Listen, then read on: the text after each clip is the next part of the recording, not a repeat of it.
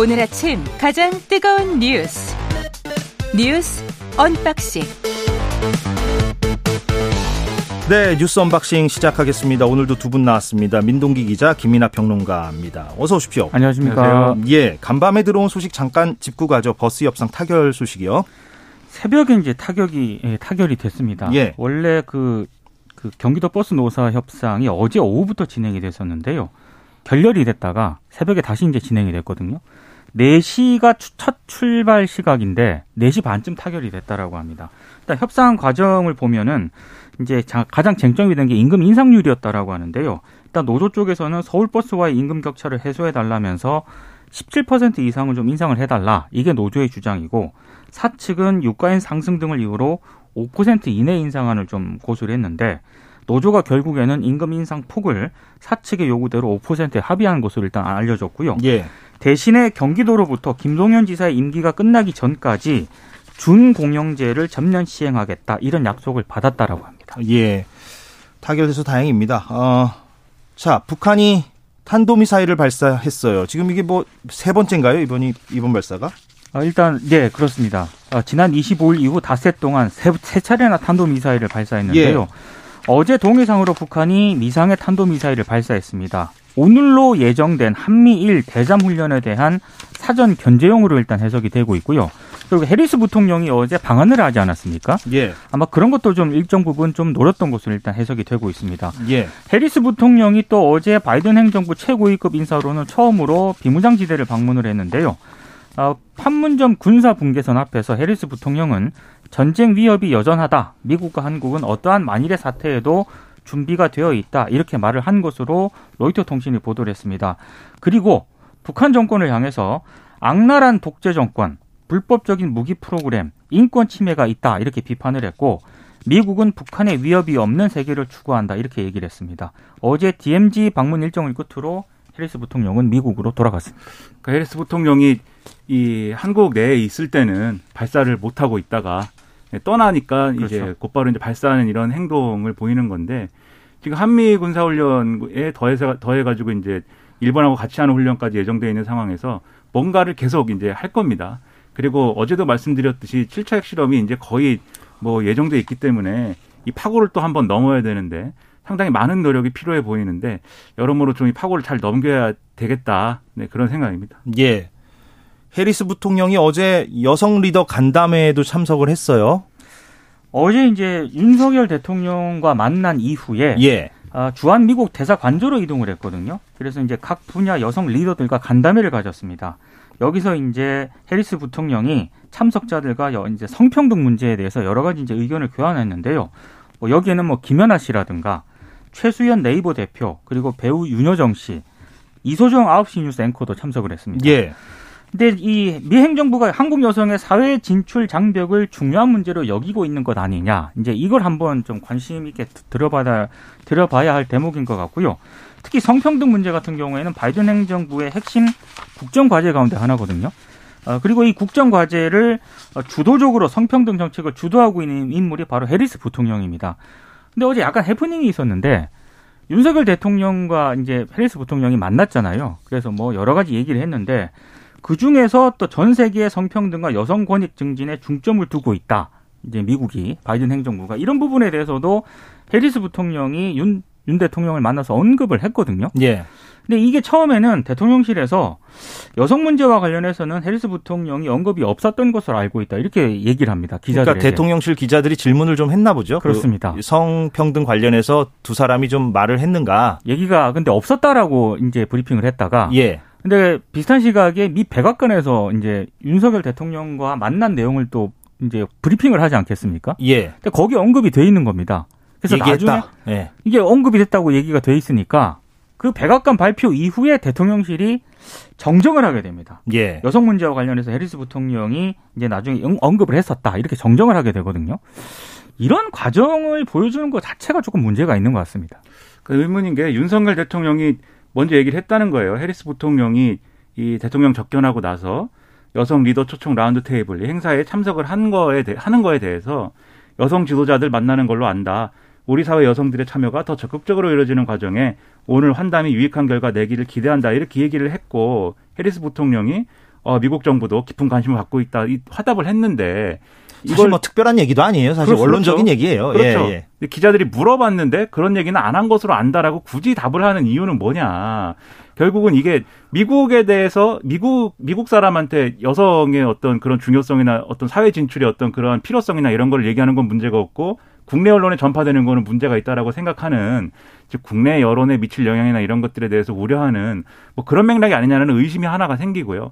그리고 어제 대통령실이 이 뒤늦게 확인해 준 게 이거 하나가 아닙니다. 또 하나가 있는데. 아, 더 있었습니까? 그렇죠. 어, 윤석열 대통령하고 해리스 부통령이 중국의 위협 그리고 대만 해협과 관련돼서 음. 대만 해협에서 평화와 안정을 유지하기 위한 노력이라든지 자유롭고 개방적인 인도 태평양이라든지 이런 것들을 해리스 부통령이 얘기를 했는데 예. 이게 처음에는 대통령실이 브리핑을 안 했어요. 근데 그 이, 어제도 말씀드렸다시피 해리스 부통령이 이 얘기를 언급할 거라는 언론의 전망이 있다라고 그렇죠. 말씀드리지 않았습니까? 그거는 사실 뭐 미국 부통령이 오면 자연스럽게 할 수 있는 발언이잖아요. 어떻게 네. 그렇죠. 지금 현 상황에서는. 예. 그렇죠. 근데 이거 굳이 브리핑을 안, 안 했다가 백악관이 이것도 어, 백악관의 자료에 써 있는 거에 대해서 물어보니까. 예. 그래서야 이제 이거를, 이 브리핑을 한 거거든요. 그러니까 이런 걸 보면은, 어, 이 뭔가 이제 좀 정무적으로 불리하다 싶은 거는 브리핑을 안 하고, 뒤늦게 이제 백악관 자료를 근거로 해가지고, 물어보면 얘기를 확인을 해주고, 이런 방식으로 이 언론을 다루는 것이 맞는가 상당한 의문입니다.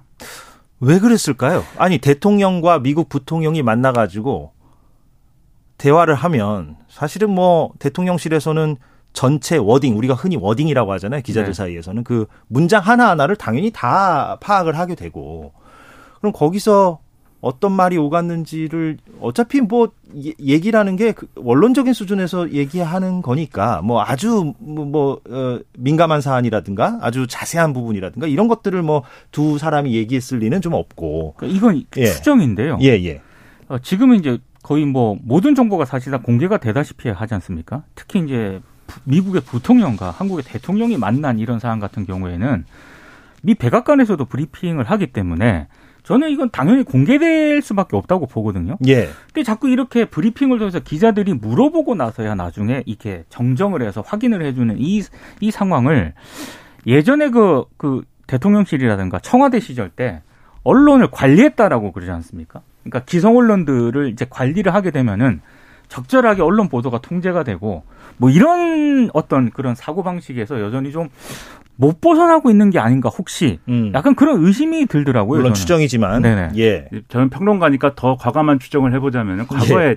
뭐 마사지 이런 얘기도 있었어요. 네, 언론의 어떤 브리핑이나 이런 내용에 대해서 사실관계를 약간 비틀어 가지고 맥락을 좀 이렇게 흐트러뜨리는 그런 것을 마사지다 이렇게 표현한 분이 있는데. 그분이 지금 대통령실에 관여하고 있지 않습니까?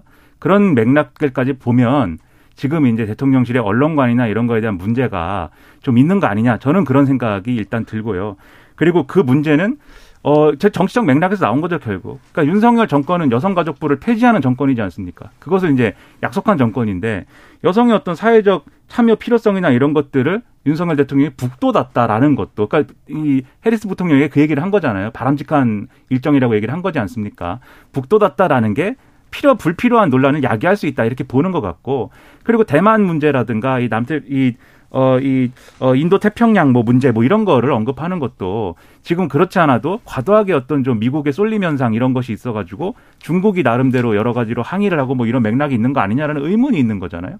그런 점에서 조심스럽게 이 문제를 접근하고 있다라는 생각이 들고, 이게 결국은 해리스 부통령하고의 만남의 핵심은 인플레이션 감축법과 관련돼서 뭘 논의했느냐 이게 핵심이지 않습니까? 근데 잘못하면 이게 대만 문제하고 인플레이션 감축법 문제를 마치 이렇게 뭐 일종의 이제 뭐라고 합니까? 어, 교환하는 것처럼 비춰질 수도 있는 그런 여러 가지 맥락들이 있기 때문에 그래서 이제 밝히고 싶지 않은 부분들도 있었던 것 같아요. 그러니까 지금 잠깐 팩트체크 정리를 해보면 그 성평등 관련해서는 없었다. 그런 얘기가 없었다라고 했다가 네. 백악관이 그런 대화가 오갔다는 내용을 공개하니까 그제서야 수정을 한 거고. 근데 기자들이 물은 거죠. 물, 그 기자들이 여기 이렇게 나와 있는데 어, 대화가 없었다고 아까 했지 않느냐. 네. 근데 대화가 지금 이렇게 있었다고 백악관은 얘기한다. 네. 어떻게 된 거냐. 그러니까 그때서야 정정을, 정정을 한 거고. 한 그 중국 타이완 관련해서는 처음부터 아예 그냥 언급 자체가 아예 없었던 건가요? 그러다가 백악관이 그런 얘기가 있었다라고 공개를 한 건가요? 브리핑을 대통령실이 이 내용을 제외하고 했다가 제외하고 했다가 네. 백악관에서 자료가 예. 나오니까 그제서야 이 내용을 예. 추가했습니다. 예. 대만의 역과 예. 관련된 논의가 있었다라는 것을. 예. 아, 그렇군요. 근데 지난번 외교 순방 때도 대통령실의 어떤 대응이 문제가 많이 됐었고. 그렇죠. 네. 그리고 뭐 저기 저희가 뒤에서 또 얘기할 기회가 있겠습니다만 지금 어제 보면은 그 대통령 실장의 그 이른바 비속어 논란에 대한 해명이 지난번 열다섯 시간 만에 그 김은혜 홍보수석이 했던 말하고 또 다르잖아요. 그렇습니다. 예. 그러니까 예. 앞부분의 그 욕설 부분에 대해서도 김은혜 홍보수석은 인정을 했던 거고, 그때는. 근데 한국 야당을 겨냥한 거죠. 예, 예. 근데 김대기 했잖아요. 실장은 어제 또 그 부분은 뭐 안 들린다? 뭐라고 했죠? 대통령에게 예. 물어봤더니 이제 기억이 나지 않는다. 그렇습니다. 예, 예. 그렇게 워딩이 나온 거죠. 그러니까 이 대통령실의 어떤 공식적인 반응과 팩트 정리가 좀 혼란스럽다는 느낌은 좀 있네요. 그렇죠. 근데 그 혼란스러움이 뭐 업무에 미숙해서라든지 또는 아직 뭐 대통령실의 여러 가지 업무가 정리가 안 돼서라든지 뭐 이런 거라고 하면 그것은 또 국민들이 이해할 수 있는 부분이 있을 텐데 그게 아니라 어떤 정치적 유불리 때문에 의도를 갖고 그렇죠. 그렇다고 하면은 그건 이제 상당한 더 큰 문제인 거니까 좀 앞으로 그런 오해가 있으, 있으, 나오지 않도록 제대로 언론에 대해서는 성심성의껏 대응을 해줬으면 하고요. 그리고 어쨌든 어, 해리스 부통령을 만나가지고 인플레이션 감축법 관련해서 논의를 했는데 사실 뭐 지금 어, 성과가 있다라고 말하기는 조금 어려운 부분이 있습니다만 대통령실은 어쨌든 얘기를 하고 있습니다. 한국 측 우려를 잘 알고 있다는 수준으로 해리스 대통령이 애초에는 얘기했지만 예. 한 발 더 나아간 거다. 그래서 법률의 집행 과정에서 한국 측 우려를 해소할 방안을 마련할 수 있도록 노력하겠다라고 얘기를 했다. 전기차 부분 얘기하는 거예요, 지금. 그렇죠. 그렇죠. 예, 예. 근데 이것은 뭐 지금 와서 미국이 법을 바꾸거나 이럴 수는 없기 때문에 예. 이 우리로 따지면 뭐 시행령이나 이런 데서 좀 어, 뭐 혜택을 주거나 할 수 있는 여지를 열어놓겠다라는 취지로 받아들여지는데 예. 구체적으로 뭐 어떤 내용이 오갈지는 아직은 모르는 거고요. 다만 언급이 되는 건 있습니다. 그 언급이 되는 거는 근데 그 언급이 되는 거에 대해서 대통령실은 또 이렇게 얘기를 했어요. 미국 사정이 있기 때문에 구체적으로 적시하는 거는 어렵지만 몇 가지 양국 간 조율되는 게 있다. 이렇게만 설명을 했거든요. 예. 그러니까 이것도 좀 의문인데 추정되는 바는 있습니다. 어, 북미 지역에서 최종 조립된 전기차에만 판매 보조금을 준다라는 조항에 대해서 지금 부, 이, 미국에다가 자동차 공장을, 전기자동차 공장을 만들고 있잖아요, 지금. 예, 이천이십사 년에 예. 가동되는 것을.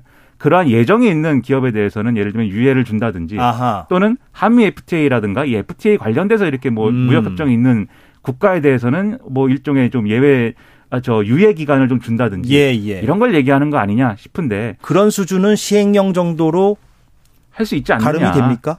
그건 뭐, 그건 뭐 전문가들 의견 들어봐야겠습니다만. 그렇죠. 확인해봐야 예, 되겠지만 예. 어. 우리가 요구하는 게 그런 내용이기 때문에 만약 그렇게라도 된다면 매우 다행스러운 일이고요. 그렇죠. 그렇죠. 그러면 예. 이제 그건 이제 성과가 날 수 있을 텐데 그러니까 언론의 대응을 잘 해야 이런 성과가 나더라도 음. 이 성과를 그대로 어, 이 좋은 일이다라고 평가할 수 있는 거 아니겠습니까? 예.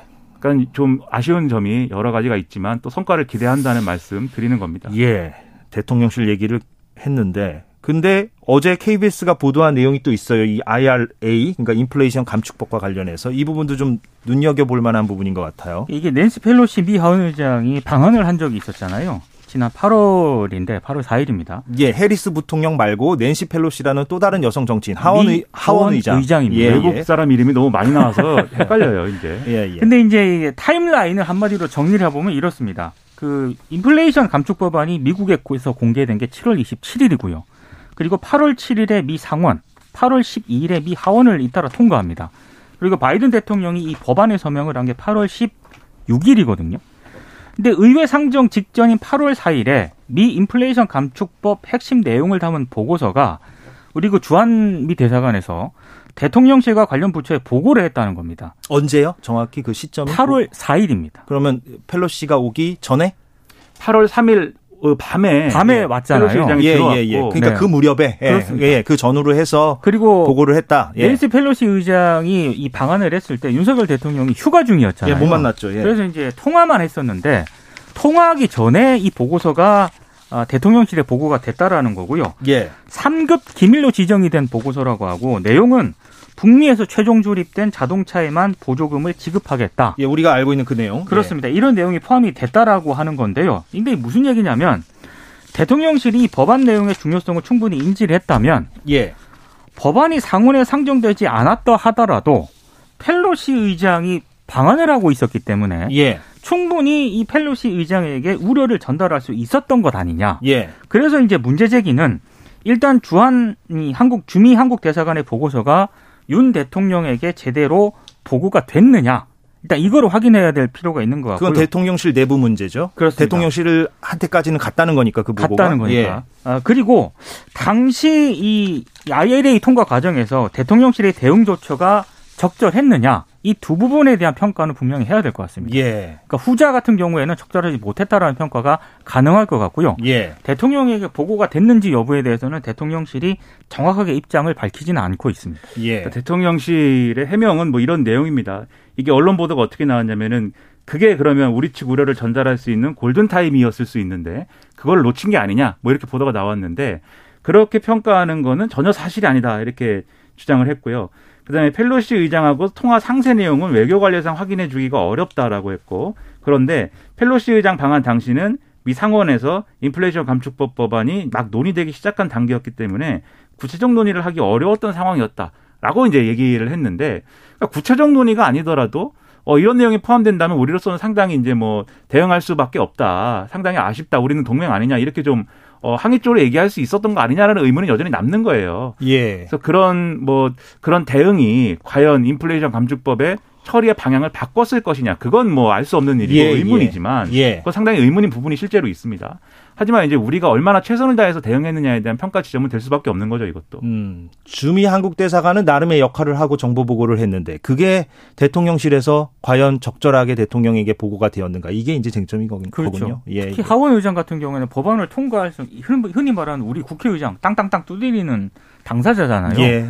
한국에 와 있었기 때문에 충분히 의견 같은 거를 전달할 수 있지 않았을까. 예. 아쉬움이 좀 있습니다. 다만 이제 이걸 통해서 이제 내용을 바꿀 수 있었을까 의문이라고 말씀드린 예, 게. 그건 별도로 또 생각할 그렇죠. 문제죠. 우리가 지금 대응을 어떻게 했느냐를 보는 그렇죠. 거니까. 예. 이 법안 처리가 어느 날 갑자기 하늘에서 떨어진 법안이 아니거든요. 예, 예, 바이든 예. 대통령이 취임하고 나서부터 이제 애초에는 이제 이 더 나은 재건법이었는데 그거를 여러 가지 협상을 거치고 인플레이션 국면 넘고 하면서 이름을 이제 인플레이션 감축법으로 붙이고 예. 상황이 이렇게 된 거이기 때문에 상당히 강한 어떤 이 미 정치권 내 합의를 합의를 통해서 이루어진 거여서 우리가 뭐 이 좀 집어넣기에는 뭔가 요구를 집어넣기에는 상당히 빡빡했을 것은 또 분명합니다. 예. 하지만 또 말씀드렸듯이 최선을 다해서 대응한 거냐는 별개의 영역인 것이죠. 알겠습니다. 자, 오늘 금요일이니까 뉴스 언박싱 조금 있다가 다시 이어가겠습니다. 날씨와 교통정보 듣고 언박싱 이어가겠는데요. 지금 듣고 계신 시각은 일곱 시 사십 분입니다. 오늘 하루 이슈의 중심. 당신의 아침을 책임지는 직격 인터뷰. 여러분은 지금 케이비에스 일 라디오 최경영의 최강 시사와 함께하고 계십니다. 네, 최경영의 최강시사 듣고 계십니다. 계속 얘기 이어가겠습니다. 박진 외교부 장관에 대해서 민주당이 해임 건의안을 통과시켰어요, 어제. 어제 통과를 시켰는데요. 그 어제 윤석열 대통령이 용산 출근하면서 이 박진 외교부 장관에 대해서 한 얘기가 있거든요. 잠깐 듣고 오시겠습니다. 박진 외교부 장관은 탁월한 능력을 가진 분이고 지금 뭐 건강이 걱정이 될 정도로 국익을 위해서 전 세계로 동분서주하는 분입니다. 어떤 것이 옳고 그른지는 뭐 국민들께서 자명하게 아시리라고 생각합니다. 네. 대통령이 저런 입장이라면 뭐 이 해임 건의안을 받아들이지 않을 가능성이 뭐 높아 보이고요. 그러니까 거부권을 예. 아마 시사를 한 예. 것으로 일단 해석이 되고 있는데요. 예. 어찌됐든 어제 국회 본회의에서 박진 외교부 장관에 대한 해임 건의안이 통과가 됐습니다. 재석 의원 백칠십 명 가운데 찬성이 백육십팔, 반대 한 명, 기권 한 명으로 가결 처리가 됐는데요. 어, 헌정 사상 일곱 번째라고 합니다. 어제 정의당 같은 경우에는 이 외교 참사의 책임이 윤 대통령에게 있는데 음. 외교부 장관 해임을 요구하는 것을 왕자 대신 매맞는 아이에 비유하면서 어제 표결에 불참을 했습니다. 어제 김진표 국회의장이 막판까지 여야의 의사일정 합의를 좀 유도를 하긴 했는데 실패했거든요. 그래서 원래 오후 세 시에 본회의를 열려고 했었는데 이 시각이 박진 장관이 해리스 미국 부통령 방한 일정 수행 중이었기 때문에 그래서 어제 이제 출국을 하는 오후 여섯 시로 본회의를 좀 미뤘다라고 하는데요. 방금 말씀하신 것처럼 해임 건의안은 국회를 통과하더라도 강제성이 없습니다. 예. 대통령이 거부하면 이건 어떻게 할 수가 없는데 다만 어제 윤 저기 대통령실이 해임 건의안이 가결이 되고 난 뒤에는 별도 입장을 내지는 않았습니다. 아, 예. 근데 이건 뭐 법적인 구속력이 있거나 이런 건 아니기 때문에 국회가 해임 건의를 한 것이기 때문에 대통령이 뭐 따로 아마 입장 표명조차도 안 할 가능성이 있다고 저는 그렇죠. 봅니다. 그렇죠. 근데 저는 아쉬운 게 이 상황이 총체적으로 좀 아쉬운데 그러니까 해임 건의안이 지금 남발된다는 느낌이 분명히 있어요. 왜냐하면은 그 이 다음에 예를 들면은 뭐 어 경제 상황이 뭐 어려워지면은 어 그러 그때는 그러면 뭐 경제부총리 해임 건의를 하는 겁니까? 그리고 또 여러 가지로 뭐 문제가 생길 때마다 그 부처 장관을 무조건 해임 건의안을 계속 내는 식으로 할 수는 없는 거잖아요. 박진 외교부 장관이 지금 뭐 외교 정책의 어떤 실패나 이런 논란이 있긴 하지만 직접적인 어떤 책임 어 이 그걸 가져야 되느냐, 져야 되느냐, 요건 논란의 여지가 있는 상황이어서 해임 건의안을 좀 남발했다는 느낌이 있는데. 그런데 야당은 어쨌든 해임 건의안을 이렇게 제출을 했다고 야당이 했다고 하면은 저는 그것을 철회시키기 위해서는 또 어, 정권과 여당이 또 충분히 노력을 했는가도 좀 의문이에요. 왜냐하면 결국 이 해임 건의안이 나, 나오게 된 맥락이라는 거는 윤석열 대통령의 그 비서고 사용 논란이라든지 그다음에 이번에 논란이 된 어쨌든 순방 성과와 관련된 논란이라든지 이런 것들에 대해서 대통령실이 한치도 물러나지 않고 그리고 오히려 대통령실과 여당이 역공을 이걸로 펴고 음. 이런 상황 이어서 사실 이렇게 된 것도 있는 거거든요. 그렇다고 하면은 예를 들면 해임 건의안을 냈으면 적어도 대통령실이나 여당이 이 문제에 대해서 이 어쨌든 국회에 비속어를 쓴 것으로 거의 뭐 또 부정을 하는데 어쨌든 거의 그것은 분명하다고 하면은 거기에 대해서는 사과나 유감 표명을 하고 그리고 앞으로 대통령실에 그러면 인사와 관련돼서는 이 문제에 직접적인 책임이 있다고 볼 수 있는 대통령실 인사와 관련돼서 인사 조치를 할 수 있도록 대통령실에 건의를 하겠다라든지 이런 걸 가지고 이거 입장차를 조율을 해서 야당이 해임 건의안을 철회를 한다든지 이렇게 할 수 있도록 하는 그런 시도가 있어야 되는데 제가 볼 때는 거의 그런 것들은 이 진행이 되지 않았고 진행될 수가 없는 조건이었습니다. 대통령 실장이 나와서 가짜뉴스라고 하는데 그런 예. 조율이 뭐 가능하겠습니까? 예, 예. 그런 상황에서 양쪽에서 완전히 이제 뭐 남은 거는 과연 이탈표가 나오느냐, 나오지 않느냐 뭐 이런 것밖에 안 남은 그런 상황 속에서 지금 처리가 된 거여서 이게 한국 정치가 뭐 이게 바람직한 모습이냐에 대해서 상당한 의문을 가지고 있습니다. 정치가 실종됐다는 얘기가 그래서 요즘 나오고 있죠. 다음 소식으로 넘어가죠. 그 이주호, 김문수 오랜만에 듣는 두 사람의 이름이에요. 어제 나왔어요. 윤석열 대통령이 부총리 겸 교육부 장관 후보자의 이주호 전 교육과학기술부 장관을 지명을 했고요. 그리고 대통령 직속 경제사회노동위원장의 김문수 전 경기지사를 임명을 했습니다. 예. 어, 두 분 다 친 이명박계 인사로 분류가 되는 그런 인물이고요. 이주호 내정자 같은 경우에는 일단 몇 가지 우려가 제기가 되고 있는데 이명박 정부 때 이른바 그 자사고를 만들었고요. 일제고사를 부활시켜서 시장 경쟁 원리를 도입을 했던 어떤 그런 장본인이다. 이런 평가를 받고 있습니다. 그래서 교육 정책 기조가 다시 경쟁 원리가 더 강화되는 것 아니냐 이런 우려가 나오고 있고 예. 또 하나는 올해 그 서울시 교육감 선거 당시에 이 이주호 내정자가 당시 예비후보로 나섰던 적이 있었거든요. 그때 정책 공약집을 보면 이 내정자가 상해 임시정부를 국민의 대표성을 충족하지 않은 채 구성된 임시기구다. 이렇게 언급한 내용이 있습니다. 아, 이주호 내정자가요? 그렇습니다. 예. 이게 우리 헌법에 임시정부를 개성한다고 되어 있는데 이건 맞지 예. 않는 그런 부분이기 때문에 이것도 논란이 되고 있고 아하. 또 하나는 역시 같은 정책 공약집에서 성평등 용어를 양성평등으로 바꿔야 한다라고 얘기를 했는데 예. 성평등 사회가 되면은 동성애도 자연스럽게 합법적인 개념이 되어버린다. 이렇게 얘기를 했거든요. 음. 그래서 성소수자를 불법적인 존재로 보는 것 아니냐. 이런 또 비판이 제기가 되고 있고 예. 김문수 경제사회노동위원장 같은 경우에는 예전에 이제 노동운동가 출신이라는 점이 있었는데 이게 이제 팔십 년대 얘기다라는 얘기가 있고요. 최근에는 구구적인 행보를 보이고 있다. 예, 그래서 그, 민주노총 팔십 년대 김문수와 지금의 김문수는 너, 너무나 다르죠. 예. 민주노총을 뭐 사회주의 평등 이 경제를 쟁취하는 것이다 이렇게 또 썼고 이천이십 년에는 구구 성향인 정광훈 목사와 또 자유통일당 대표로 활동을 한 적이 있거든요. 이런 부분에 대해서. 노동계가 상당히 불편해하는 인사를 경제사회노동위원장에게 임명, 이, 이 자리에 임명을 했다. 이게 적절한가 이런 논란이 제기가 되고 있습니다. 김문수 경사노위원장은 그냥 임명이죠. 뭐 청문회 같은 게 필요 없는 거고. 대통령 직속이기 예. 때문에 임명이고요. 예, 그러면 바로 그냥 확정이 되는 그렇습니다. 거고. 이주호 교육부 장관 후보자는 아까 말씀하신 그런 쟁점들이 이제 인사청문회 때 논란이 좀 되겠네요. 그렇습니다. 예, 이, 이 제가 뭐 약간 뭐 비꼬아서 말씀드리면. 이 정권에서는 그 부처나 기구의 존재 의의를 부정을 해야 그 책임자가 되는 것인지 좀 의문이 듭니다. 왜냐하면은 이주호 전 교육부 장관의 경우에 지금 뭐 이명박 정부에서 교육정책을 주도했고 경쟁 원리를 도입했다 뭐 이렇게 얘기하지만 그건 철학적 차이라고 두고요. 저는 뭐 그거 전혀 동의하지 않는 교육정책의 방향이지만 철학적인 차이고 이 정권의 철학이라고 하면 그건 뭐 어, 뭐 문제를 삼거나 그럴 수는 없는 거지 않습니까? 예. 그걸 두는데. 토론의 대상이니까. 그렇죠. 예. 근데 이분의 경우에는 그 지난번에 서울시 교육감 출마를 시도하다가 무산됐을 때 냈던 어떤 자료나 그런 것도 그렇고 또 이명박 정권에서 교육부 장관 하기 전에도 그렇고 교육부의 기능을 최소한 축소하거나 나아가서는 폐지해야 된다는 취지의 주장을 하는 분이에요. 핵심 기능을 총리실이라든지 과기정통부라든지 이런 데 다 나눠줘야 된다라고 지금 주장하는 분이거든요. 예. 그런데 지금 교육정책의 어떤 어, 교육개혁을 해야 되고 교육부가 해야 될 일이 상당히 많은데 거기에 대해서 어, 그런 견해를 가진 분을 또 장관 후보자로 앉힌다는 것이 어떤 의미냐 상당히 의문이고 김문수 전 도지사 경우에도 최근까지 한 발언이 이분이 뭐 노동운동가 출신이다 이렇게 평가를 하지만 최근까지 발언을 보면 노동운동하고는 아무 관계가 없고요.